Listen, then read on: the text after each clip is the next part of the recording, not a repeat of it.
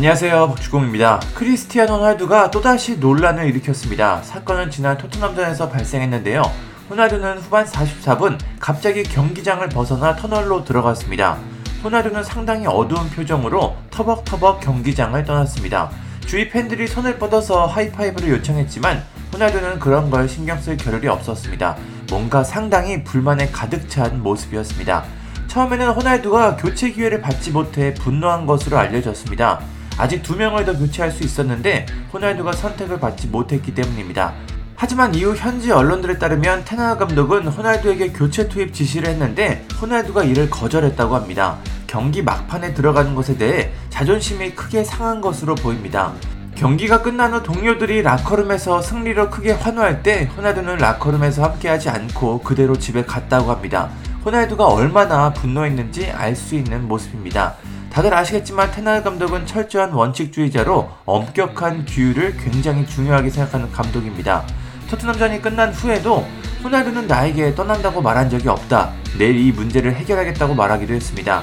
결국 테나 감독은 호날두의 이런 이기적인 행동에 크게 분노했고 결국 면담 끝에 첼시전 명단 제외 징계를 내렸습니다. 훈련도 팀 동료들과 분리돼 혼자 받게 됐습니다. 사건이 점점 커지자 결국 호날두는 자신의 SNS를 통해 사과문을 남겼습니다. 직접적으로 미안하다는 말이 없어서 이게 사과문인지는 좀 헷갈리지만 그래도 자신의 입장을 밝혔습니다. 호날두가 인스타그램에 올린 전문을 그대로 읽어보겠습니다. 호날두는 커리어 내내 늘 그랬듯이 나는 동료들, 상대, 감독들을 존중하며 생활을 하려고 노력한다. 그건 변하지 않았고 나도 변하지 않았다. 지난 20년 동안 엘리트 축구를 하면서 나는 똑같은 사람이었고 똑같은 프로다. 존중은 내 의사결정에서 항상 매우 중요한 역할을 했다. 나는 아주 어린 나이에 축구를 시작했고 나이가 많고 경험이 많았던 선배들은 나에게 항상 중요했다. 그래서 나중에 나는 내가 뛰는 모든 팀에서 성장하는 어린 선수들에게 모범을 보이려고 노력했다. 불행하게도 이는 항상 가능한 것이 아니다. 때로는 순간의 화가 우리를 이길 때가 있다. 지금 당장은 훈련장에서 열심히 훈련하고 팀원들을 지지하고 주어진 경기에서 모든 걸 대비해야 한다고 생각한다. 압력에 굴복하는 건 선택사항이 아니다. 그건 결코 아니다. 우리는 맨유고 단결해야 한다. 조만간 우리는 다시 함께할 것이다. 라고 말했습니다.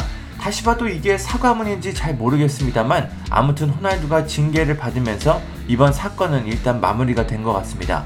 현지 여론들은 이번 사건으로 호날두와 테나 감독 사이가 완전히 끝난 것으로 보고 있습니다. 호날두는 안 그래도 맨유를 떠나길 원했는데 이번 일까지 발생하면서 이적 의사가 더욱 커졌습니다.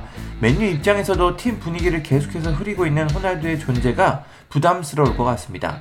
이미 많은 현지 기자들은 호날두와 텐하흐 감독의 사이가 상당히 좋지 않고 한계점까지 왔다고 평가하고 있습니다.